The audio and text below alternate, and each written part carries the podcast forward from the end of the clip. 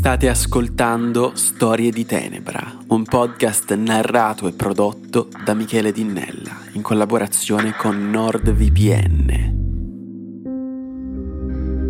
Se provassimo ad immaginare il luogo perfetto in cui ambientare un romanzo giallo, qualsiasi città e qualunque posto ci verrebbero in mente fuorché Perugia, una placida cittadina al centro dell'Umbria dove sembra non succedere mai nulla di interessante. In questo insolito scenario che siamo stati abituati ad ammirare al massimo nelle fiction di Don Matteo, un giorno di inizio autunno due giovani donne si incontrano in una casa colonica immersa nel verde di Via della Pergola e si scambiano il sorriso di complicità di chi parla la stessa lingua in un paese straniero. Meredith Susanna Kercher, detta Metz, 22 anni, studentessa inglese, stringe la mano ad Amanda Marie Knox, 20 anni, studentessa americana di Seattle.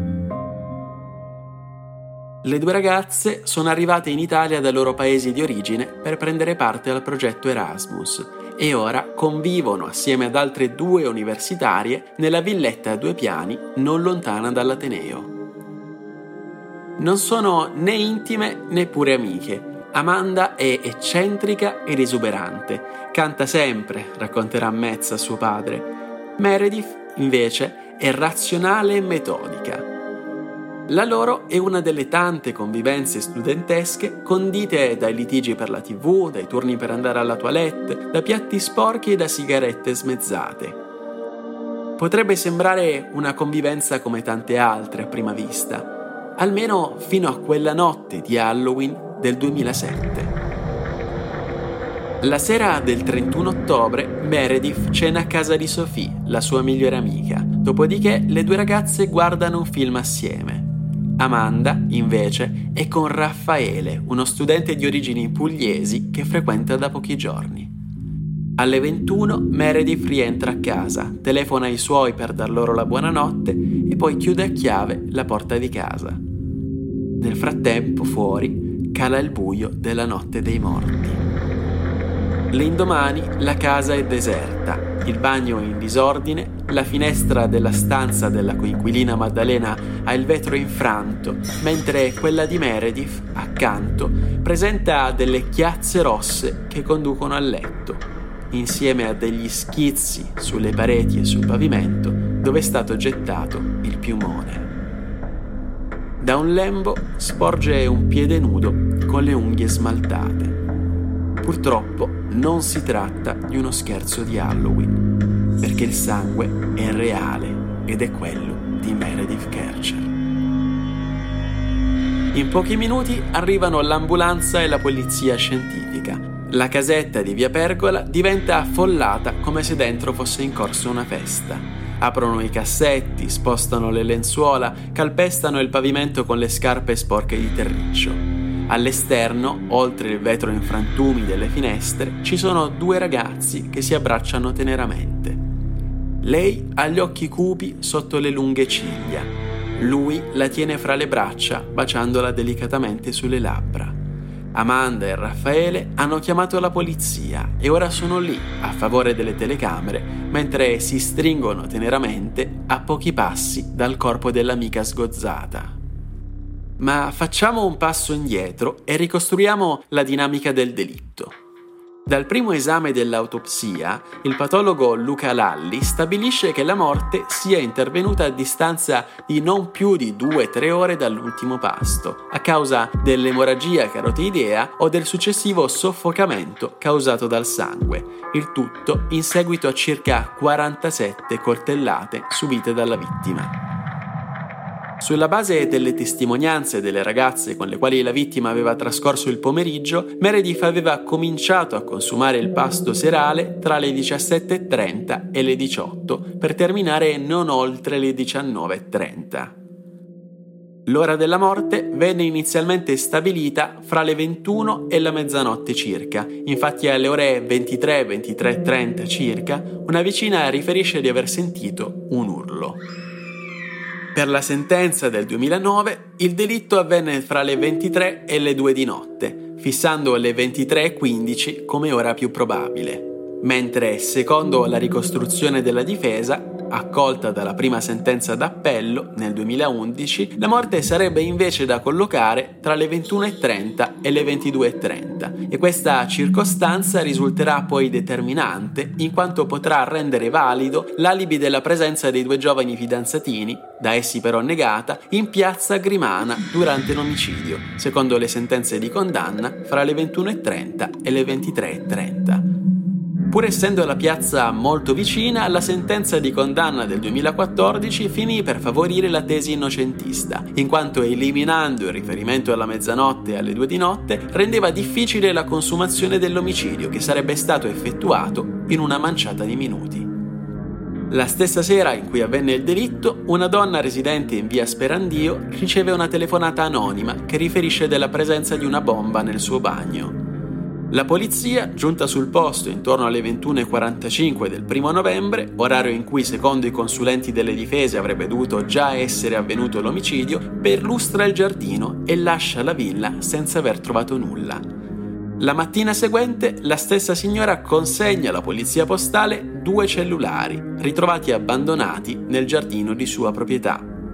Le informazioni ricavate da uno dei due cellulari indirizzano gli agenti della Polizia Postale di Perugia verso la casa di Via della Pergola, dove si recherà intorno alle ore 13 per riconsegnare i due cellulari alla proprietaria, appunto Meredith Kercher. Al loro arrivo, i poliziotti trovano all'esterno della casa, seduti su una staccionata, Amanda Knox, coinquilina statunitense di Meredith Kercher, e il suo amico italiano, Raffaele Sollecito, con il quale la Knox ha iniziato una relazione sei giorni prima. I due giovani dichiarano di essere in attesa dell'arrivo dei carabinieri, chiamati da Raffaele Sollecito con due telefonate successive, alle ore 12.51 e 12.53, asserendo che, avendo trovato il vetro di una finestra rotto e la porta di casa aperta, avevano sospettato un probabile furto. I ragazzi, in apparente attesa dell'arrivo dei carabinieri, invitano gli agenti della postale ad entrare in casa. Durante l'ispezione giungono in via della Pergola le altre due coinquiline, allertate telefonicamente dalla Nox. Allarmati per la presenza in bagno di alcune tracce ematiche, constatando l'assenza di Meredith e la chiusura della porta della sua camera, questa viene sfondata. Viene quindi rinvenuto il cadavere della ragazza, quasi interamente coperto dal piumone. Il caso ci mette pochissimo a fare il giro del mondo. I giornali titolano Studentessa inglese uccisa a Perugia, mentre le immagini dei due fidanzatini vengono mandate in onda in loop ad ogni notiziario. Ben presto la notizia diventa un caso internazionale. Sulla Procura Umbra si sono accesi i riflettori di ben due paesi e il 5 novembre i due ragazzi vengono portati in questura per essere interrogati come persone informate sui fatti. Amanda, ascoltata senza il suo avvocato, è confusa, imprecisa e poco credibile e nemmeno Raffaele, che di sua iniziativa aveva chiamato i carabinieri e si era presentato spontaneamente in questura, risulta convincente. Secondo quanto appurato, venne impedito allo stesso sollecito di chiamare un avvocato e di contattare suo padre per avvertirlo del suo stato di fermo non ufficiale. Venne inoltre, a suo dire, minacciato e colpito da un poliziotto. Gli vennero sequestrati il cellulare ed un coltellino tascabile, che però non si rivelerà l'arma del delitto. Nemmeno durante le ore seguenti pare che gli interrogatori iniziali siano stati registrati e non fu presente alcun avvocato. Appresa la notizia, da Seattle arriva a supportare Amanda la signora Knox, accompagnata da un avvocato. I Giulietta e Romeo dell'orrore sono ufficialmente sospettati di aver ucciso Meredith nel corso di un'aggressione sessuale. Ad un certo punto Amanda fa il nome di un uomo. È lui l'assassino, la voleva, racconta agli inquirenti, riferendosi a Meredith. Si tratta di Patrick Lumumba, gestore del bar in cui Amanda lavora come cameriera. Gli inquirenti, tra cui il PM Giuliano Mignini l'ispettore capo Oreste Volturno, chiesero a Knox come mai non avesse lavorato quella notte. Lei rispose che Lumumba le aveva mandato un messaggio dicendo che non era necessario poiché gli affari stavano andando a rilento. Knox ha poi spiegato che il motivo per cui aveva spento il cellulare era di impedire a Lumumba di contattarla nuovamente nel caso in cui avesse cambiato idea, poiché ormai lei aveva deciso di rimanere libera quella notte. Knox aveva poi cancellato l'SMS di Lumumba dalla memoria del telefono, dicendo agli investigatori che non ricordava come avesse risposto. Tuttavia, gli investigatori, guardando i messaggi del telefono di Lumumba, scoprirono che la sua risposta era in realtà arrivata e aveva scritto Certo, ci vediamo più tardi, buona serata. I detective interpretarono la parte ci vediamo più tardi, in inglese see you later, del messaggio, come non una frase di arrivederci, bensì come una prova di accordo per incontrarsi la notte dell'omicidio. Anna Donnino, interprete per la polizia di Perugia, disse al processo che la Nox ebbe uno shock emozionale quando le venne mostrato l'SMS di Lumumba e avrebbe detto: E lui, lo ha fatto, me lo sento. In un interrogatorio del 5 novembre, infatti, Amanda descrisse, sotto la forma di un sogno confuso, che Lumumba, dopo aver avuto un rapporto sessuale con la vittima, l'avrebbe poi uccisa e che il rapporto sessuale dovesse ritenersi di natura violenta, considerato il contesto particolarmente intimidatorio. Contemporaneamente alla stesura del verbale, tuttavia, la Knox ritrattò queste dichiarazioni in una lettera che scrisse, questa volta di suo pugno, non appena fu lasciata sola, in cui nega che il sogno corrisponda ad un evento accaduto. Nonostante la vaghezza e le contraddizioni di queste dichiarazioni, Sollecito, Knox e Lumumba furono tutti e tre subito arrestati, senza ulteriori prove o verifiche sembra ormai fatta per il capo della polizia di Perugia. Alla conferenza stampa arriverà addirittura ad annunciare la chiusura del caso, cosa che venne aspramente criticata dal pubblico ministero, oltre che da avvocati e da stampa americana. Numerosi psicologi del crimine fanno notare ad oggi come l'utilizzo del cosiddetto metodo RAID, costituito da un interrogatorio serrato con pressione psicologica, sia controindicato nell'interrogare i testimoni non accusati, poiché può portarli a fornire false connessioni se troppo pressante e se in presenza di personalità confuse. Patrick Lumumba, infatti, dimostrerà poi la sua totale estraneità ai fatti in quanto quella sera aveva un alibi, poiché era in compagnia di un amico e cliente che lo vide al balcone del suo pub e non furono trovate sue tracce nella casa. Sarà successivamente quindi rilasciato e prosciolto da ogni accusa, insieme ad un risarcimento di 8.000 euro in seguito all'ingiusta detenzione della durata di 14 giorni. Ad Amanda toccherà rispondere alle accuse di calunnia nei confronti dell'uomo falsamente accusato. Come mai allora la ragazza americana avrebbe mentito? Per proteggere se stessa, Raffaele oppure entrambi? Impossibile sembrerebbe attribuire quel depistaggio al legame tra i due ragazzi, peraltro terminato non appena è stato emesso il fermo al loro carico.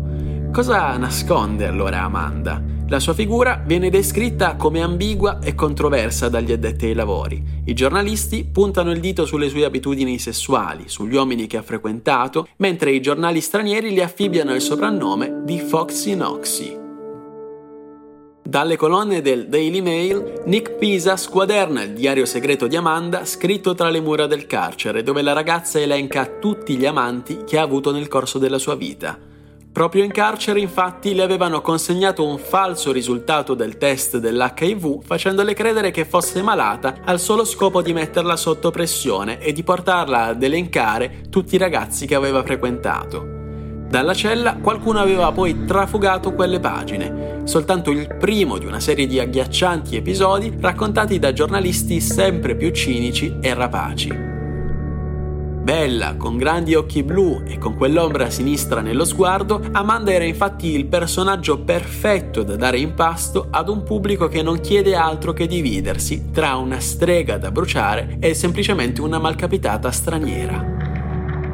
Certo è che il lavoro della procura non sembra chiarire la vicenda. Secondo la ricostruzione ufficiale, Meredith è stata sgozzata con un coltello durante un'aggressione sessuale messa in atto da più persone nella casa di Via della Pergola. Le tracce biologiche più significative rimandano a Raffaele e ad Amanda, che restano quindi in carcere almeno fino al colpo di scena, già perché nel delitto spunta un terzo complice. Si tratta di Rudy Herman Guedè, ventenne umbro di origini ivoriane, incensurato, che dopo il delitto scappa in Germania e viene rintracciato a Düsseldorf attraverso una chiamata Skype con un amico dove rivela l'identità dell'assassino di Meredith. Era Raffaele, quello della TV? chiede l'amico. Credo di sì, risponde Guedè. Al suo ritorno in Italia viene arrestato e incriminato per l'omicidio di Meredith. Ed è così che dopo l'uscita di scena di Lumumba ad un africano se n'è sostituito un altro. Si va quindi a processo, dove Guedè sceglie di essere giudicato con il rito abbreviato, mentre Knox e Sollecito affronteranno i tre gradi di giudizio. Sotto gli occhi dell'America e della famiglia Kercher, praticamente eclissata dalla presenza ingombrante del personaggio di Amanda, si svolge uno dei processi più seguiti d'Italia. Le prove contro i due ex fidanzati sembrano granitiche. I due vengono condannati in primo grado e anche in appello. A sorpresa però la Cassazione annulla il verdetto di colpevolezza e si torna quindi in aula con il processo di appello bis. Gli elementi di prova che inchiodavano Amanda, il DNA sul coltello e quelli contro Raffaele, il DNA sul reggiseno di Meredith, non vengono ammessi al processo. Il tribunale pronuncia per entrambi, dopo otto anni, una assoluzione piena per non aver commesso il fatto Condannato invece con una sentenza che riconosce le clamorose defiance e le colpevoli omissioni di un'inchiesta condotta con deprecabile pressapochismo, il ventenne Rudy Guedè. Al Livoriano spetta una pena di 30 anni, poi ridotti a 16, per omicidio in concorso con ignoti. Secondo la stessa sentenza, a sferrare il colpo mortale alla gola di Meredith non sarebbe stato Guedè, bensì un altro partecipante al delitto. Ospite della giornalista Franca Leosini a Storie Maledette, Ghedè dichiara che Amanda e Raffaele sanno la verità. Dopo queste dichiarazioni, Amanda andrà su tutte le furie. In carcere, Rudy Ghedè si è laureato con 110 lode in Scienze Storiche del Territorio e della Cooperazione Internazionale all'Università di Roma 3 da sempre proclamatosi innocente, ha chiesto la revisione del processo che gli è stata negata nel gennaio 2017. Ormai libero, Raffaele Sollecito ha preso la laurea specialistica con un esperimento su se stesso che dimostrerebbe la sua innocenza nel caso Kercher. Nel 2015 ha presentato Beyond Memories, la startup per commemorare i cari estinti. Recentemente ha chiesto un risarcimento per ingiusta detenzione perché secondo i suoi avvocati la vicenda giudiziaria di cui è stato protagonista gli impedirebbe ad oggi di trovare lavoro. Amanda Knox, dal canto suo, è tornata in America dove ha cominciato a collaborare con un giornale. A lei sono stati dedicati due film ed un documentario Netflix. La casa di Via della Pergola è stata venduta e Rudy Guedè ha ottenuto la semilibertà e lavora ad oggi nel centro studi criminologici di Viterbo. Meredith Kercher è sepolta nel cimitero di Croydon, alla periferia sud di Londra. L'Università per stranieri di Perugia ha istituito nel 2012 una borsa di studio alla memoria della studentessa. Il padre della vittima, John Kercher, ha dichiarato la volontà di costituire una fondazione. Anche John Kercher, però, il primo febbraio del 2020, muore in circostanze violente dopo alcuni giorni di agonia per essere stato trascinato da un'auto pirata nel quartiere di Croydon, forse per uno scippo. Hai ascoltato Storie di Tenebra, un podcast originale prodotto e narrato da Michele Dinnella e sponsorizzato da NordVPN. Se vuoi sostenere questa iniziativa indipendente e se desideri supportare la creazione di nuovi episodi, puoi farlo. Basta abbonarti a NordVPN tramite il link che trovi in fondo alla descrizione di questo episodio. Ti ricordo che per gli ascoltatori di questo podcast è previsto uno sconto del 40%, digitando il codice Tenebra nell'apposita sezione. NordVPN si occupa della sicurezza dei tuoi dati quando navighi in internet. Ogni giorno siamo esposti a tentativi di hacking senza nemmeno rendercene conto. Abbonandoti a NordVPN puoi proteggere i tuoi dati e sostenere allo stesso tempo il progetto di Storie di Tenebra. Io sono Michele Dinnella e vi do appuntamento alla prossima storia.